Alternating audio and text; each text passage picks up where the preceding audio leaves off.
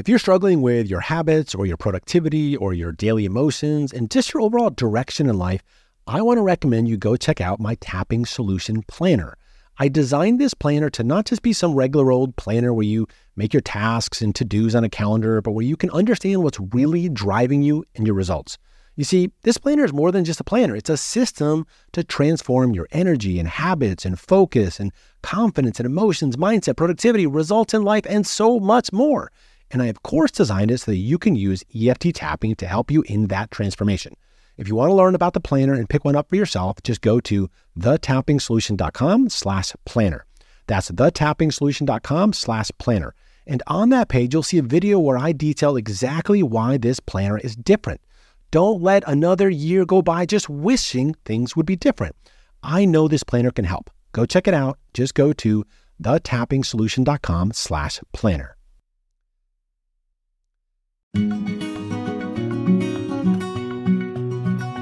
Welcome to the tappingsolution.com's Bits and Pieces podcast, where we share information designed to change your life. Whether you're new to EFT tapping or an old hand, you'll find simple, inspiring information to brighten your day, motivate you, and help you live your best life. To learn more about tapping, visit thetappingsolution.com. Now, here's today's clip.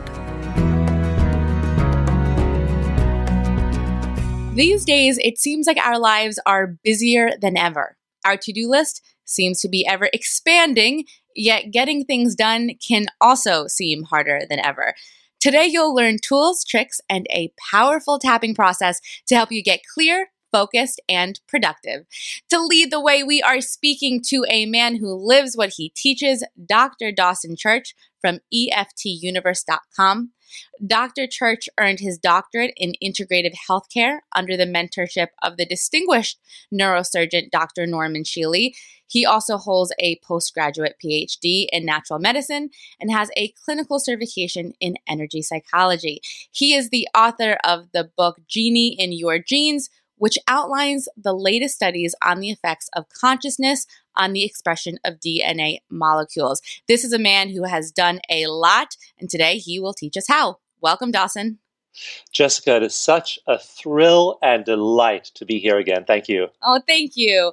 So, like I mentioned, these to do lists, it seems like everybody has them. We seem to be a, a bit addicted to them, yet they don't seem to serve us that much. You know, we have this list and it seems like it's just growing and growing and we're not getting anywhere. Why do you feel people are addicted to the concept of a to do list and do you find it helpful? Lists are helpful and it pays to organize your life and it pays to have some kind of structure to organize what you do. All tasks aren't created equal, and so to capture what we do and then organize it, we need that list the trouble is that we then think we have to do everything on the list. And what I'm going to talk today about is the actually the vital necessity of not doing everything on your to-do list and the surprising benefits to you of actually skipping things on your to-do list. So we have these lists, they're useful, but they wind up running our lives as we cross things off the top, more things we add to the bottom or the middle, and so it becomes this hamster wheel we, we feel we're always on. remember one of the, the young uh, people in one of my one of my live workshops. And this lady was about 28 years old, and she had two kids, and she her husband had recently lost his job and she was in the middle of getting certified as an EFT practitioner and she felt completely overwhelmed. It was a combination of her kids, her husband, money, all the requirements of certification, she was just completely overwhelmed. She sat in that class and described her, her plight. People were so moved by feeling how oppressed she felt by all of the lists she had. She had her husband's lists, her husband's demands and needs, her kids' demands and needs, her financial demands, all of these things were weighing so heavily on her. And at 25, she was carrying this, 28, she was carrying this heavy, heavy, heavy psychological burden of anxiety and depression. And so as she learned to tap, as she learned EFT during that live class, it was amazing. You just saw layer after layer after layer lifting from her. And she began to realize she needed to carve out a space for herself. She was her list was all about how to take care of everyone else in her life, and she had got totally squeezed out of her own priorities, and that was the real source of the problem. So these lists are useful, and yet they wind up becoming a tremendous burden to us. And the feeling we have to cross them all, all those things off the list, then becomes a force propelling us into not taking care of ourselves, which is our number one responsibility. Right. We can go online and read a lot of different articles with productivity tips and tricks. Why is tapping so essential when it comes to addressing this topic? Does it make that big of a difference? Tapping is essential when you're looking at productivity because you need to step back and ask yourself, what am I being productive for? Who am I being productive for? What is the source of these tasks? Very often, they're other people's priorities. If you look at your email inbox, that's all the stuff other people want you to do. And often, far too much of that winds up on our to do list. You need to ask yourself, what do I need to do? What serves me? And so, just taking a whole bunch of things and prioritizing them well isn't going to do you any good if you're prioritizing the wrong things. If you're taking other people's priorities, other people's wants, other people's needs, and trying to do them all, it exhausts you. So, uh, a lot of this, this this next hour will focus on what serves you, what what supports your success, and learning to do those things and prioritize those things, and actually then not do the things that don't support your success. Right. So when we're asking ourselves these questions to get really clear on whether what the task on the to-do list is serving us, is it important to do the tapping because we have resistance to it? I guess what I'm trying to understand is you're telling us to ask ourselves these questions to get clear, and those questions are really great. So what's can't we just ask ourselves those questions to help us prioritize and not do the tapping? I mean, what, where does the tapping come in in helping us implement this advice? Several places. One is that it's hard to say no. And it's very difficult for people to reject a request from a friend, from a colleague, from a, a partner, from a, a spouse, from a child. And yet, sometimes we have to have clear boundaries and say no. Tapping really helps us overcome our resistance to setting clear boundaries. You have to say no to certain things. And you may feel very bad saying no. You may feel guilty feel, saying no. You may have never gotten good at saying no in your whole life, so you feel overwhelmed, stressed, because you've taken on far too much. Tapping can really help you release those feelings of overwhelm and and enable you to say no.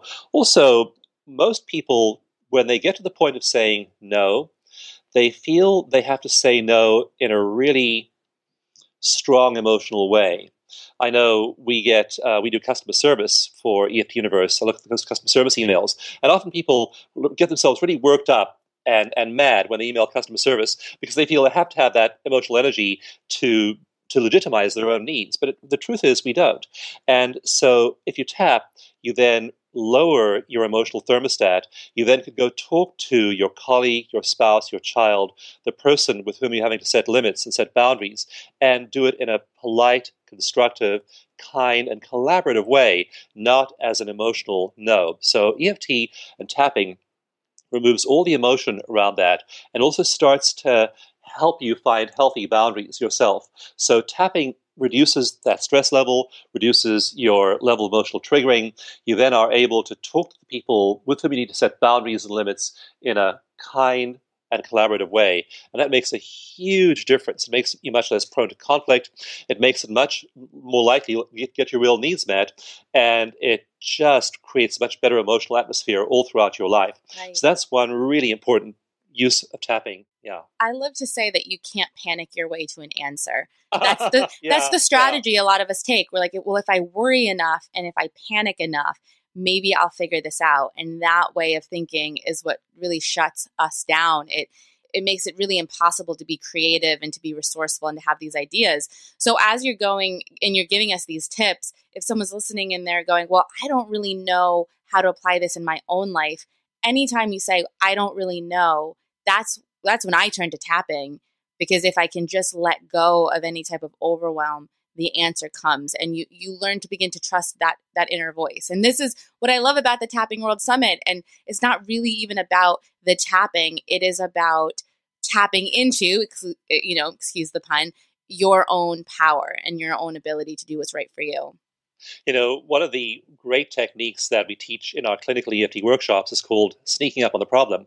And if you have a belief like that, that I don't know what to do, or I can't do this, what we do with sneaking up is we simply drop that into an EFT setup statement. And you can just try this right now. Take any any belief you have about any part of your life where you feel stuck or hopeless.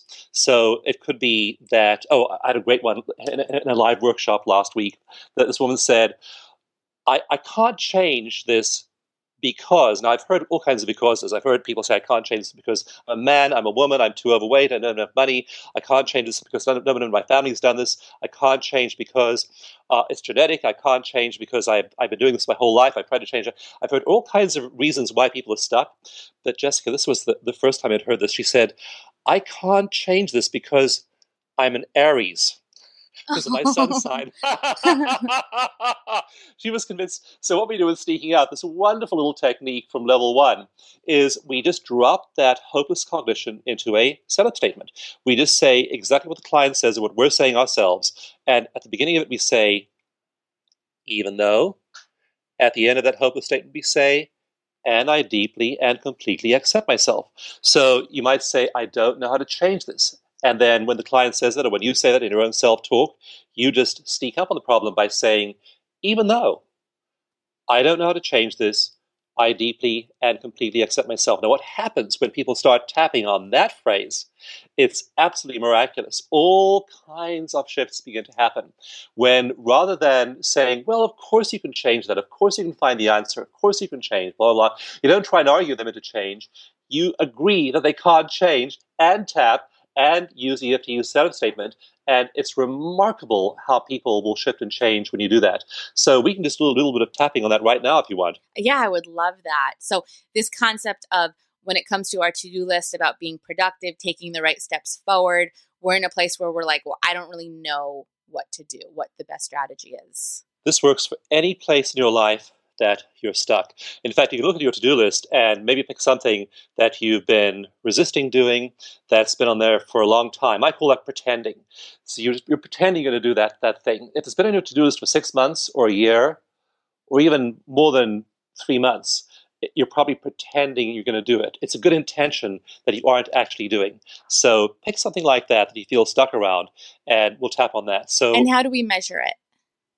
Measure it using that 0 to 10 scale, that's SUD scale, subjective units of disturbance, distress. So 0 is no disturbance, 10 is the maximum possible disturbance, and where are you as you look at that thing? So look at that. In fact, I'd encourage you to write your number down. Write down your number, write down your hopeless statement, whatever it might be. I'll never be able to, whatever it might be.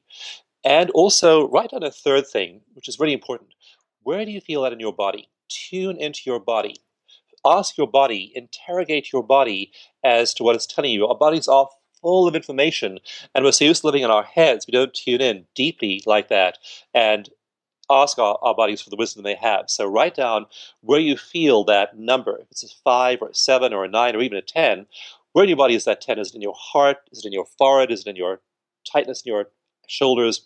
Where is it in your body? So you've now written down your hopeless statement, your number, and where that number resides in your body.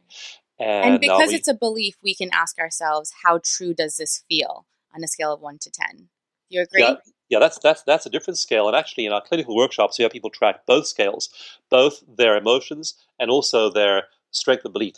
In, in the in the in the uh, the jargon is called validity of cognition or VOC. That's how strongly you believe a statement. So you might believe I can't do this, and your belief that you can't do it is a ten really, really high number. Usually, after you've tapped, it'll drop way down. So you can track both your SUD level in your body and also your strength in the belief. Now, when you've done some tapping, what you'll usually find is the emotions in your body subside, your body feels a lot better, your number drops, and the strength of your belief in that thing drops as well. We have had people in our workshops who have had a fixed belief about some part of their life for 30 or 40 or 50 years. It's so entrenched in them. They believe it 100%, 10 out of 10.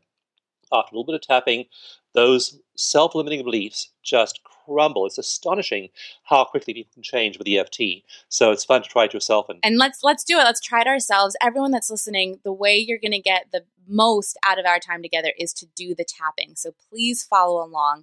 And uh, Dawson, I will be following along as well and and tapping along that sounds good. Whenever you're ready. Okay, so let's tap on that that belief. Okay, so you've now written down your belief. You've written down your SUD score, zero to ten, your how strongly you believe that statement, and also where you feel this in your body.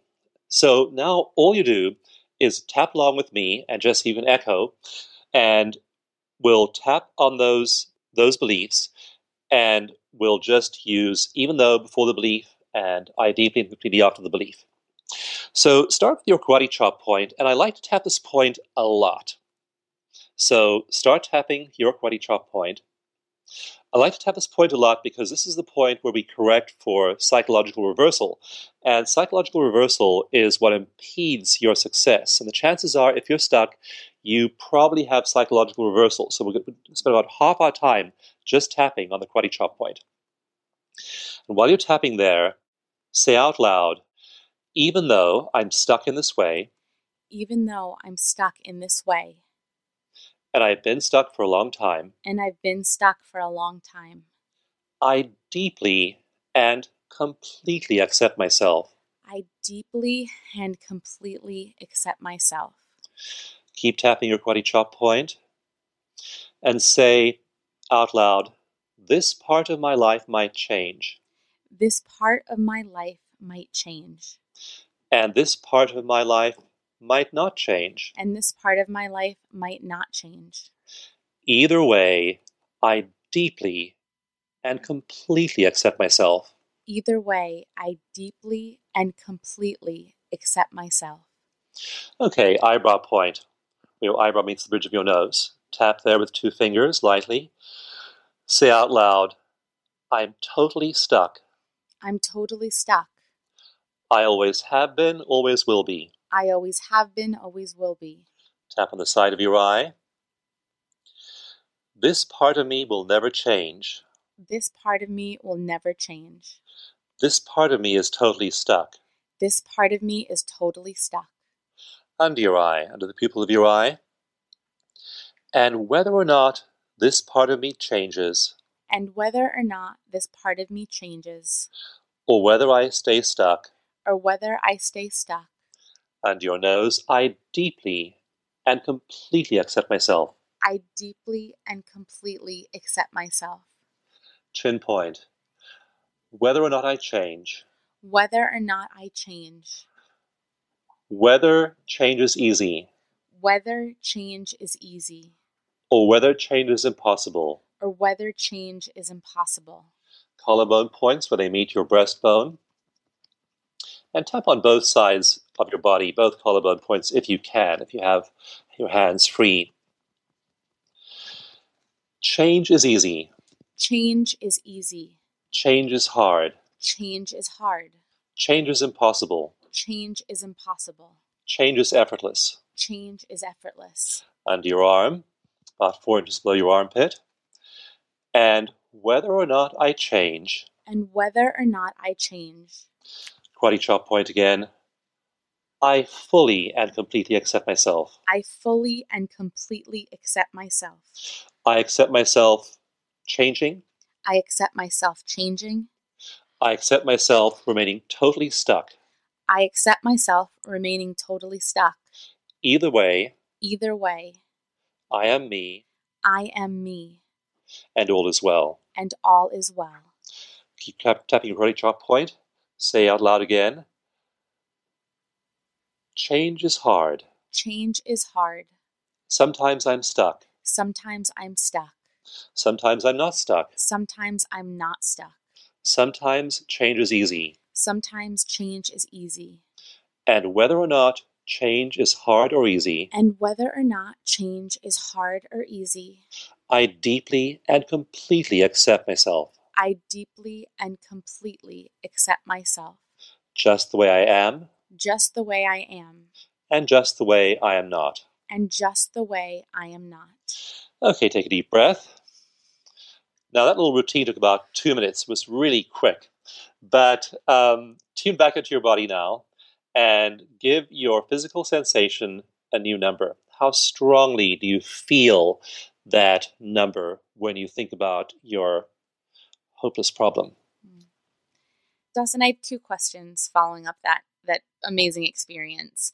Uh, the first one is if someone begins to tap and they just did that and they actually feel an, an, an increase in emotion, you know, maybe they got even a little bit teary eyed doing that tapping.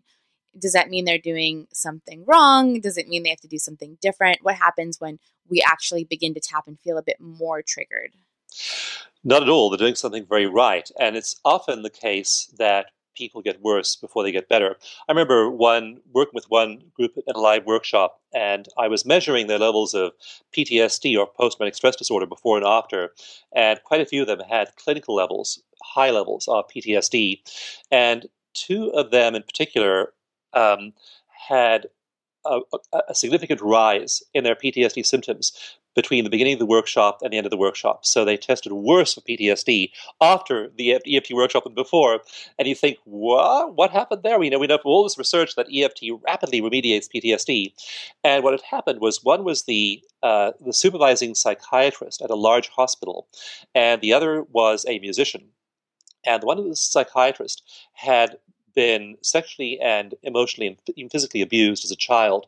And all her psychiatry training, all of the work she'd done on herself, all of the clinical hours she'd amassed in the course of learning to be uh, a therapist, had not been able to budge the PTSD from her childhood. She still had really high levels of PTSD from her childhood. And what happened was, in that workshop, she could safely get in touch with those emotions. It was the first time in her life that she had a safe environment to really feel her feelings. Before, the best she could do was shove them down into the basement where they couldn't hurt her. So you find with people like that that tapping is their is their first opportunity. The other young man had also been abused as a child, and again he then began to re-experience it and again, for the first time, he was in this warm, safe, loving environment. We could really feel his feelings. What happens when we're growing up, even if we're not, we're not being abused, is that we're trained by society to suppress our feelings. So when you're when you're three, your bunny rabbit dies, and your mother, meaning well, says, "Don't cry. We'll get you a new bunny rabbit." When your six, your grandmother dies, and no one, everyone is very sad. No one says anything that helps you process your feelings. When you're eight years old, you're in school, and your best friend moves away to, to a different state, and you lose your best friend, and your father, very well intentioned, sa- says something like, "Don't worry, you'll you'll find a new friend." And so, what these people are telling you, what these adults are telling you, these adults you look looking to as a child as experts in how to live life, is don't feel your feelings suppress those feelings. Those feelings are difficult, they may be embarrassing, they're, they're unwanted. Make them go away. Feel better quickly. This too shall pass. Think positively. All of these messages we get about living in a positive society. Now, I, am a positive person, and I, I think people around me perceive me as a positive person, but I'm so aware, especially in our workshops as we work with people live, that they've never, ever, ever in their lives up to this point, maybe for 20, 30, 40 years, had the chance to really feel those feelings. So when we have a rise in SUD, when our SUD level goes up, what's happening usually is we're, for the first time, we're mourning the bunny rabbit that died at three. We're mourning our friend that moved away when we were eight years old. We're mourning the death of our grandmother in between those two events. We're finally getting in touch with those emotions. And what you find is that the numbers go up and the numbers go down. When I retested those two people a few weeks later, their PTSD symptoms were dramatically lower, but they'd they'd really processed those feelings and they had had all that old emotion, that old stuck emotion, flow through them and out. And that's what's happening to you if your SUD level goes up. Yeah, so often we we fear emotions or we start to feel uncomfortable and we think that we're doing something wrong. And it's, it's so beautiful when we begin to have a more compassionate and loving relationship with our own feelings instead of judging them. That's what, what seems to be a really common theme throughout this whole summit is allowing yourself to honor how you feel and release judgment around how you feel. And that's how we begin to experience some more freedom. my my second question, and I know we, we need to move on to this to do list, but when it comes to the tapping that you just did, if someone is doing this on their own, how do they figure out what to say? I love how every expert has just a different style when it comes to tapping. I noticed that when we were tapping, you kept going back and forth between the it's easy to change, it's hard to change. Why are we doing that? How do we figure out how to do that on our own? What I recommend doing if you're on your own is I recommend you focus as best you can on childhood events. Early is good. The earlier the better. And also make them specific. Get concrete events. This happened. This actually happened. When you work with kids, also, you actually do that. You just say, this happened. You, you tap on that. But um, I actually recommend that you you you always begin your quest for how you feel in the present, you begin to request as far back in the past as possible. The, the problem is never the problem. The problem is always a much earlier problem. One lady who was in one of our workshops said, uh, I'm so angry my husband is not here with me, has not He's not, he's not doing the same work as I am in the work I'm doing, and also he, he doesn't help around the house. So I had to tune into her, her physical feelings around her husband not helping around the house. She was so angry at her husband. She said, you know, I talked to him about it, and he doesn't help around the house, doesn't pull, doesn't pull his weight around the house. So um, I had her do some some some tuning into her body. So I asked her to travel back in time, feel the feeling in her body, and tell me what the earliest experience was, the earliest concrete event when she felt that same physical feeling in her body. She said, Well, I was raised in Yugoslavia, and in Yugoslavia back then, the men didn't do much. So I remember being a little girl, and I was working, I was helping my mom, my mom was working hard, and my father and my uncles sat around smoking and drinking beer and watching us. I remember being so angry when I was just two or three years old. We tapped on that. And Jessica, we tapped on that, and we never tapped on her husband and the current situation. We finished our round of tapping. She burst into tears and said, Honestly, my husband knows I need help around the house, and he helps me a lot. I'm such a I'm such a I'm such a nag. I just keep nagging him all the time, and I, I, realize I'm I'm having a big negative impact on our marriage. And I realize it's not him, it's me. So she had this complete breakthrough. But as long as she keeps on displacing and projecting it onto her husband or onto her boss or onto the government or onto the corporations or onto someone else, then she's not healing herself. In fact, that projection is a way of the problem keeping itself alive in your body and in your experience. It, your, that problem wants to live in you, and it's delighted to project it onto your husband or your or your your your your your company or your boss or someone else because it knows as long as it keeps projecting, you aren't going to heal it inside of you. So I always have people come back to themselves, take responsibility for themselves, and then go back to the childhood, tap on that, and suddenly all of your worries and upsets around your boss, your spouse, the government, all your current stuff goes way, way, way down when you deal successfully with your past, with your childhood. Right. It makes sense. So someone might be thinking, what does this all have to do with my to do list? But really, we're seeing the way that we structure our lives can be a reflection it reflects our beliefs and the way that we're showing up. So here we are with this to do list where we might be having a long list of things that aren't even good for us. It's not our priorities. We're putting other people's needs first. How do we begin to create a new structure and really highlight the things on the list that are so important for us to do? What I would like you to do is if you have a to do list handy, pick it up and look at it as I'm talking here maybe you have 33 things on your to do list. I want you to not do those 33 things. Instead, I want you to circle, highlight those things on your to do list that will make your whole life easier and more successful only. And that's your success list. That may only be three things, okay? Only three of those 33 things might be your success list. The rest is just your to do list. So getting your success list done, that's what's going to make your whole life easier or render a whole bunch of things unnecessary. I'll give you an example that I'm currently working on in my own life is my number one thing on my success list for the last year and a half or so has been building automated sales funnels for my online programs. We have a couple of online programs for weight loss, we have one for relationships, and we've had fantastic feedback from people who've gone through these these programs. But now I'm building automated sales funnels to where people find them online, click through, take the programs, and the whole process happens in the background. And so I, I developed those, and they're really incredibly productive. That's my number one thing. If I do that, it helps my company, it helps my team, it helps me personally. It frees up a lot of my time.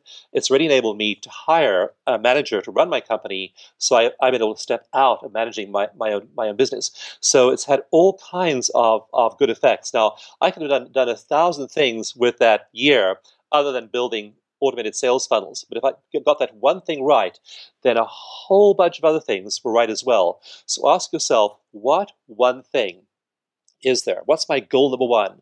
If I accomplish that, then everything else falls into place. Because if you identify that and then you focus on that and stay focused on that on your success list, it's totally fine to then not do all the other things that are not going to contribute to that goal number one.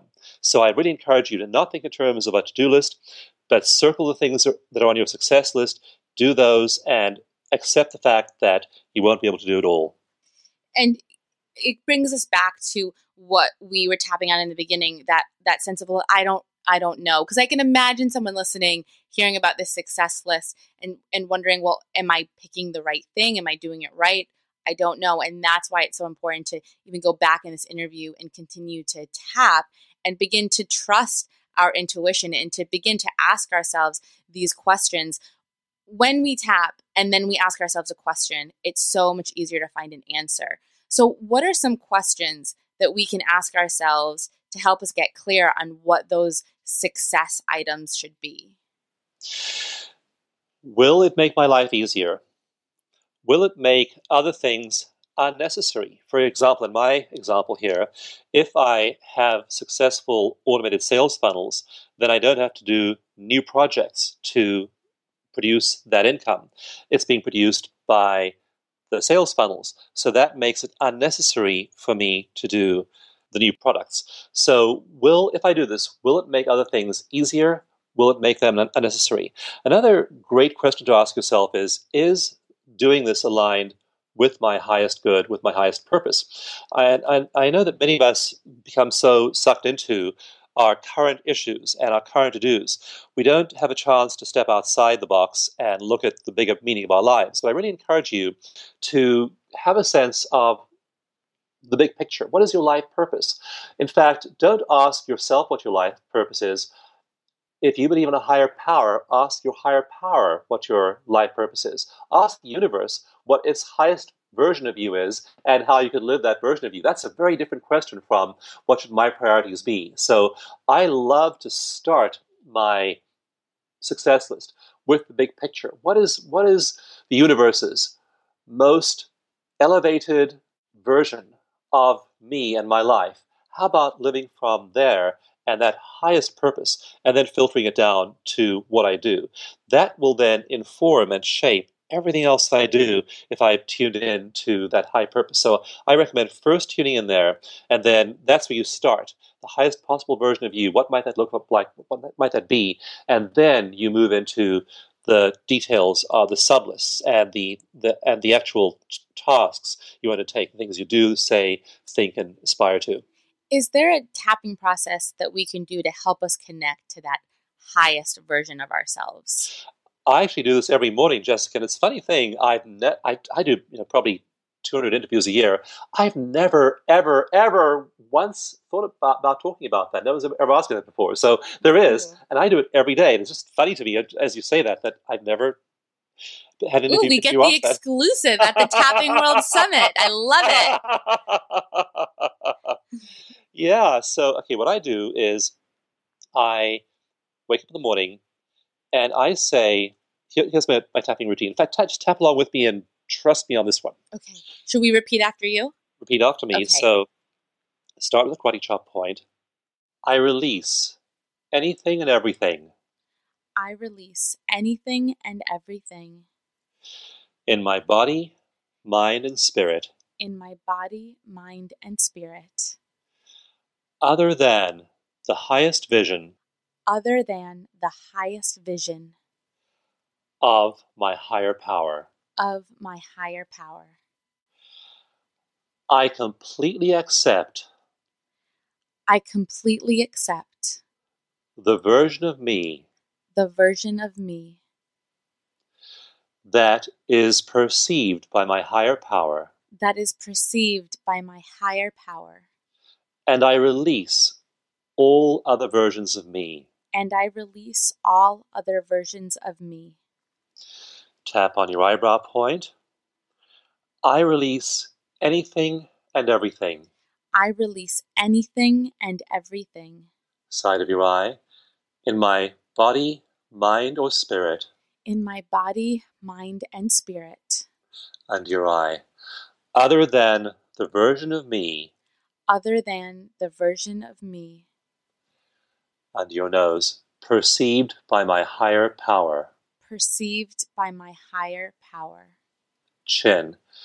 And I fill myself, And I fill myself collarbone point, with the version of me with the version of me that is perceived by my higher power, that is perceived by my higher power. under your arm. I am one with my higher power. I am one with my higher power. Karate chop point. I am one with the highest possible mind. I am one with the highest possible mind. I am one with the highest possible energy of the universe. I am one with the highest possible energy of the universe. Eyebrow point. It flows through me, It flows through me, side of your eye, and every single word and thought and every single word and thought under your eye that I say or think today that I say or think today, under your nose. My whole mind, body, and life, my whole mind, body, and life chin, is infused with the energy and vision of my higher power. is infused with the energy and vision of my higher power. Collarbone point, and I release everything else And I release everything else under your arm, naturally and effortlessly. naturally and effortlessly. Karate chop point, and I fully inhabit And I fully inhabit that vision of me, that vision of me, of my body, of my body, and of my potential and of my potential that is held in the mind that is held in the mind of my higher power. of my higher power. I fully accept this, I fully accept this and I move into the day and I move into the day knowing this is true. knowing that this is true. Take a breath. Now I can tell you, Jessica, if you wake up and do that in the morning. Oh my goodness. Thank you for that exclusive. Yes. You have no, I mean, uh, sometimes I feel like a bolt of energy just comes down from heaven and goes wham. My whole life just changes. My, I, I feel so much happier. I let go of all my stresses and, and struggles. It's so amazing to align yourself that way every day. My, my, my, wife, my wife says, my precious wife says that uh, she's so glad I meditate uh, in the morning because I change. I, I change from being this sort of kind of pedestrian thinking, ordinary person, sort of preoccupied and overwhelmed sometimes. And I do that in the morning and bam, everything shifts. And then I go out into the day full of energy, full of enthusiasm, full of joy, and the ability to be creative and make huge change in the world. So uh, when you align yourself in this way, suddenly you're not doing your your success list. You aren't doing your to-do list. You aren't trying to generate a life purpose at the level of your little local limited vision of who you are that's been built over the course of your lifetime by your childhood conditioning and your society and the people around you suddenly you are living the version of you that exists in the mind of god the mind of the universe. Suddenly that's who you are. That's who you are incarnating in your daily life. And i can tell you that has a whole different su- success definition and productivity procedure than the little limited local you has. So I really encourage you not to make your lists from the perspective of your limited local version and vision of yourself. Tune in to that highest possible vision of yourself. Do the tapping, release everything else. Then start making your lists, and I can tell you those lists will look very, very different from the ones you make when you're defining yourself as the small, local, limited person. That's such a great point that when we sit down and write our to do list, any type of list, to ask ourselves, am I coming from a place of worry, stress, and fear? Or am I coming from a place of, of peace and excitement and feeling fulfilled and just, you know, having creating that present moment where we can feel good regardless of our circumstances and that place decide what the next steps are. So yes. important. So important to ask ourselves. I'm going to make sure I do that when I'm writing my to do list. I'm going to ask myself, where is this list coming from? Is it from my higher self or is it from my worry? Also, when you face adversity, like I remember uh, many, many years ago when I was publishing one of the very first books I, I ever published, it was a book called Your Body Believes Every Word You Say by an author called Barbara Levine. And this is going back a long time. And I remember we got the first sales report from our distributor after we released the book, and it was dismal. It was just a terrible sales report. And um, I remember looking at that, that sales report, and it looked like the book was going to totally bomb and we'd lose all our money, which we'd invested in the book, and all this all this catastrophe. So I, I, I looked at that sales report, I looked at that piece of paper, I carried it around for a couple of days. And Jessica, you know the question I asked myself was? I asked myself, how would an abundant and prosperous person handle news like this? Mm.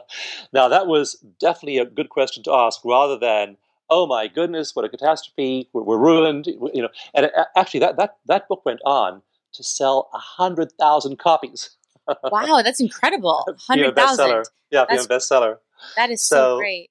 Yeah. So the frame in which you hold even bad news, bad, you know, bad things happen. Are random bad things that happen, happen to everyone. When that bad thing happens to you, rather than catastrophizing, say, if you're sick, you say, how does a healthy person handle this the sickness. I, I, when I get a cold, for example, I see a cold. Uh, the way I vision it, the way I hold it is this is a natural process of releasing cells, byproducts of material my body no longer needs. So you, you hold even sickness as your body releasing stuff it doesn't need anymore. So everything in, in, in the fields of money, work, spirituality, whatever health, wherever it may be, you can train yourself to hold even problems in a healthy frame, and that totally transforms them and opens up enormous possibilities you don't see when you're just treating it as, as, as, as an actual problem. Ah, that's a great piece of advice. Thank you for that. Dawson, we're looking at our to do list. We're circling the things that really matter, that lead us to where we want to go. And now we're left with these extra things that we put on our list, some obligations that we feel. And you mentioned before that one of the reasons tapping is so important is is because many people struggle to say no and to create boundaries. So let's say that we're going through this process and we realize, okay, we need to say no to somebody who's really draining our energy, who's asking for too much.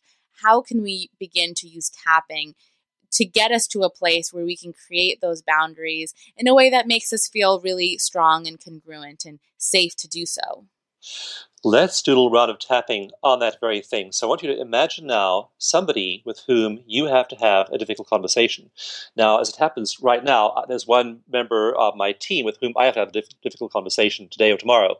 So I'm going to imagine them. But imagine somebody in your life with whom you have to set a boundary, with whom you may need to say no, maybe someone you've said yes to a lot, and they're maybe going to be mad at you for saying no, or feel disappointed or let down or betrayed, and uh, they may get, get angry at you or have an emotional reaction to you saying no. So I want you to imagine that person and imagine that situation right now and allow yourself to feel all the discomfort that wells up in your body. So I'm tuning in now to having to talk to this member of my team and that discomfort. I want you to tune into anything that you are facing in your life that may produce that kind of reaction when you set a boundary or say a no. So picture yourself vividly being with that person right now.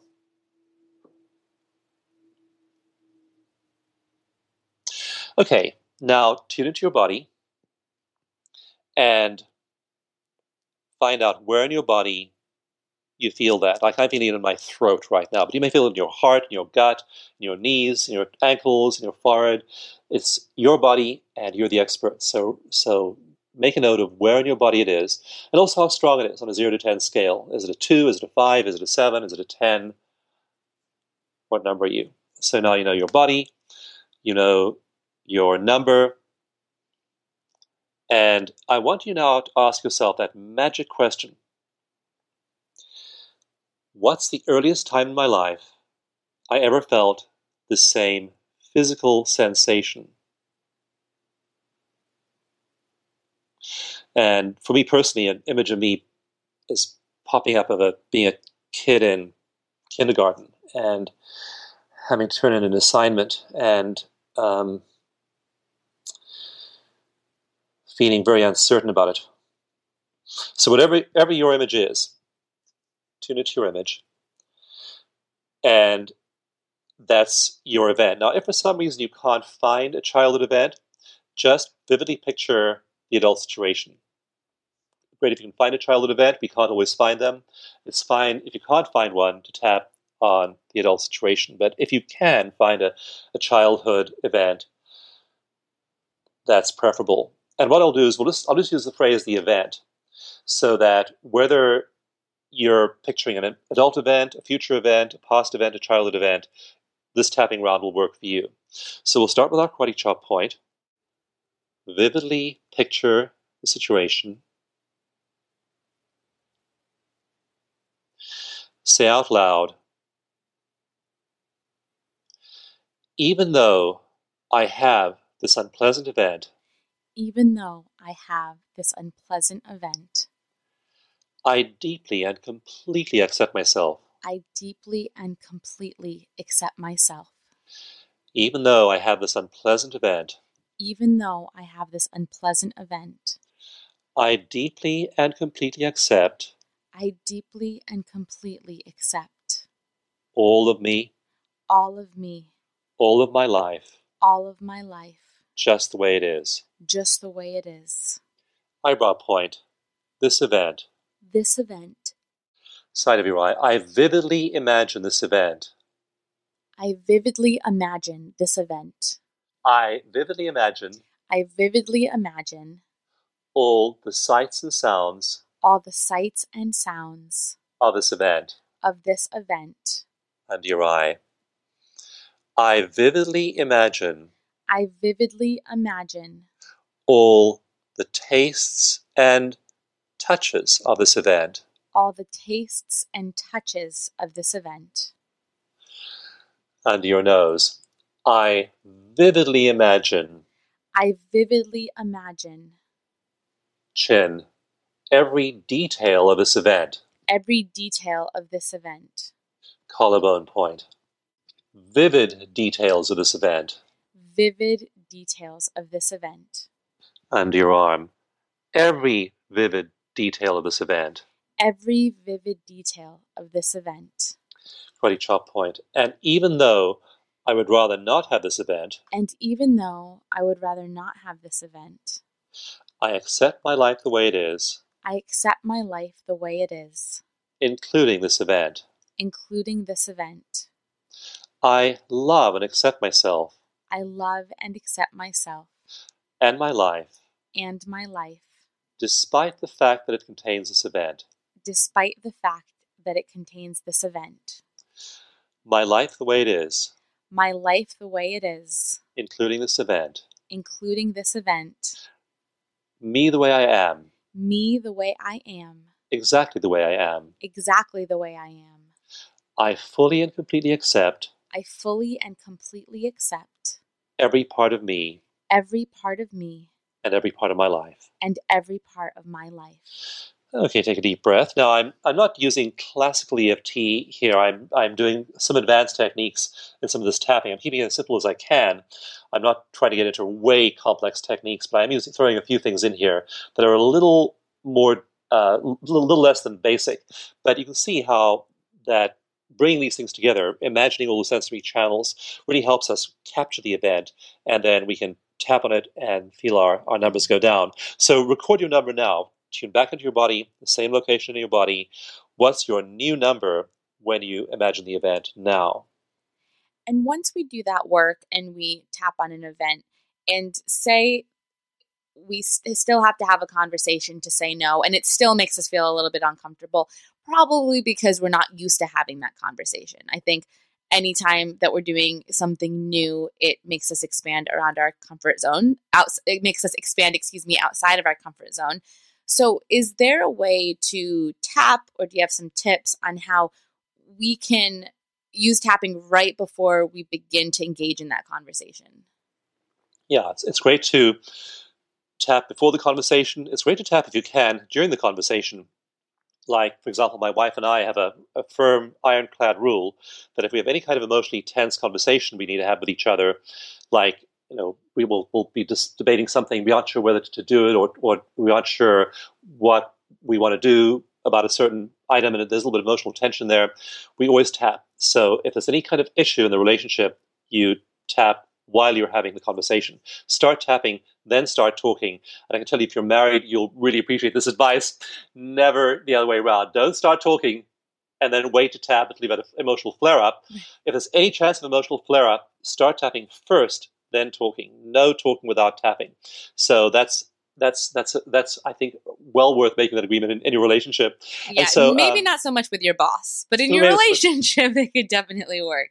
Yes, and of course, in an office like yours or mine, Jessica, we can do it in. Yes, that's true. We at we, work as well. We could t- definitely do it. Yeah, but, but yeah. you know, you, you, you, you, tap tap in advance. So, so picture the event happening and tap uh, in advance. So when you go into the, the event, you aren't carrying that big emotional charge. And second thing you can do is during the, the, the, the situation, during the event itself, so maybe it's a tense meeting with a team member, maybe it's a difficult issue with, with, a, with a child, setting a boundary with a teenager, a parent with dementia or Alzheimer's, a fight with your spouse, you can do mental tapping while you're addressing the issues. So mentally, you can be tapping. There's also a way of surreptitiously t- tapping your, your, your fingertip points, and that's just to take the take your fingertips and put them together. So the tips of both hands, fingertips of both hands are together, and then just tap with the edges of your fingernails on the other hand. And you're actually now stimulating the, end endpoints of the meridians of, uh, of the one hand. And you can do that kind of tapping like under the table when you're at a meeting. You can even do that kind of tapping when you're in a really public place and people think you're just fidgeting. So you're actually tapping on acupuncture points, but it's self soothing. So mental tapping is good, preparatory tapping is good, and this little trick of using your fingertips to tap on those hand points of EFT under the table or uh, out of sight is a third way of doing it. Right. That's fantastic. Thank you. I want to ask you about focus. So it seems to me that when we're creating our to do lists and we're circling those really big ones, the, the success to dos, there is a level of focus. You know, the, it's powerful because now we're very clear on what we need to do. Do you have any advice on how we can begin to use tapping when we feel a bit distracted and we're not staying focused on that single task?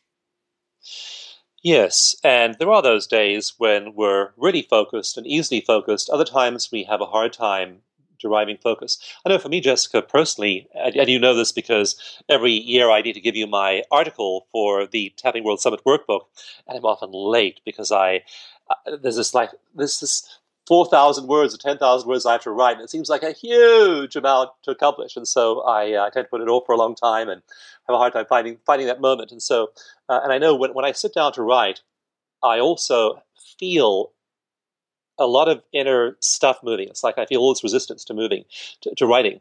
Now, once I'm launched, after the first like half hour or hour, I'm just flowing. I'm writing. You, I, have tuned everything else out. I'm completely focused on producing an excellent piece of writing, and so um, I, I, did that that for this workbook. But when I when I was finding when I was finding finally was focused, I did great. But getting to the point of focus was hard for me, and it always has been. And I'm a writer, so it's it's crazy. But um, but ask yourself, what do you have trouble focusing on? And so what I what I do is when I tap, I focus on I, I, I, I fill my mind with the idea of letting go of any resistance and I tap on that. So I feel a resistance in my body and I tap. And I may tap that way a little bit at the beginning of each writing project. So if you're having trouble focusing, it, again, tune into your body. Where do you feel the tension? Where do you feel the resistance? And tap on that. You can tap on resistance anywhere in your life. And so when you do that, you then can move through that barrier and start to do what needs to be done. So for, for focus, tap on your resistance to doing that project. Tap it all away, feel it going down, and over time, you'll also learn your tendencies. Like I could describe what my usual pattern is of resistance and then getting in, into the flow after the first half hour or so. I know that's my pattern, so I can then bring EFT to it and apply EFT at, at the right junctures there. Are, are there certain questions that we can ask ourselves to get clear on what the resistance is? Because I, I know that sometimes I will find myself procrastinating or I'll be having trouble focusing and I am not clear in that moment where it stems from. Yeah, sometimes we know where it stems from, we know our patterns, other times we don't know where it stems from, and uh, we're at a loss as to the, the specifics of that lack of focus. And you can use EFT either way. If you know what your pattern is, you can tap on that. If you aren't sure, you can tap on that as well. So you can tap very generally and vaguely. Let's just do a little round of this as well. Yeah, please. So a general statement might be tapping on your karate chop point and saying, I don't know why I can't focus. I don't know why I can't focus. And I accept myself anyway. And I accept myself anyway. I have no idea why I can't focus. I have no idea why I can't focus. And I still accept myself. And I still accept myself. Fully and completely. Fully and completely. Eyebrow point. Lack of focus. Lack of focus. Side of your eye. Complete lack of focus. Complete lack of focus. Under your eye. Always a lack of focus. Always a lack of focus. Under your nose. Complete lack of focus. A complete lack of focus. Chin point. No focus at all. No focus at all. Collarbone point. Inability to focus. Inability to focus. Under your arm. Never focus. Never focus. Karate chop point. And I still fully and completely accept myself. And I still fully and completely accept myself. With this complete lack of focus. With this complete lack of focus. This version of me. This version of me. That is totally unfocused. That is totally unfocused. I love and accept that version of me. I love and accept that version of me. Just as much. Just as much. As I accept the version of me. As I accept the version of me that focuses effortlessly and naturally. That focuses effortlessly and naturally. Okay, take a breath. Now, again, you probably way dialed down the emotional intensity around the issue and then move into it much more gracefully than if you've got all that tension held in your body in the form of resistance that is fantastic. And I think the biggest takeaway, I mean, there's so many takeaways from our time together, but it's a it's a reminder to me just start doing the tapping. If you it's such a forgiving process. If you give yourself the experience to tap on, I don't know what to do. I don't know why I'm not focused. We're able to get those answers and do even deeper work and do this these great tips which are circling what's really important to us and learning how to create boundaries to say no to what's not important to us. So it has been such a great interview, Dawson. You've given us so much. I hope people come back again and again before we wrap up, any last piece of advice, something that you really hope people remember?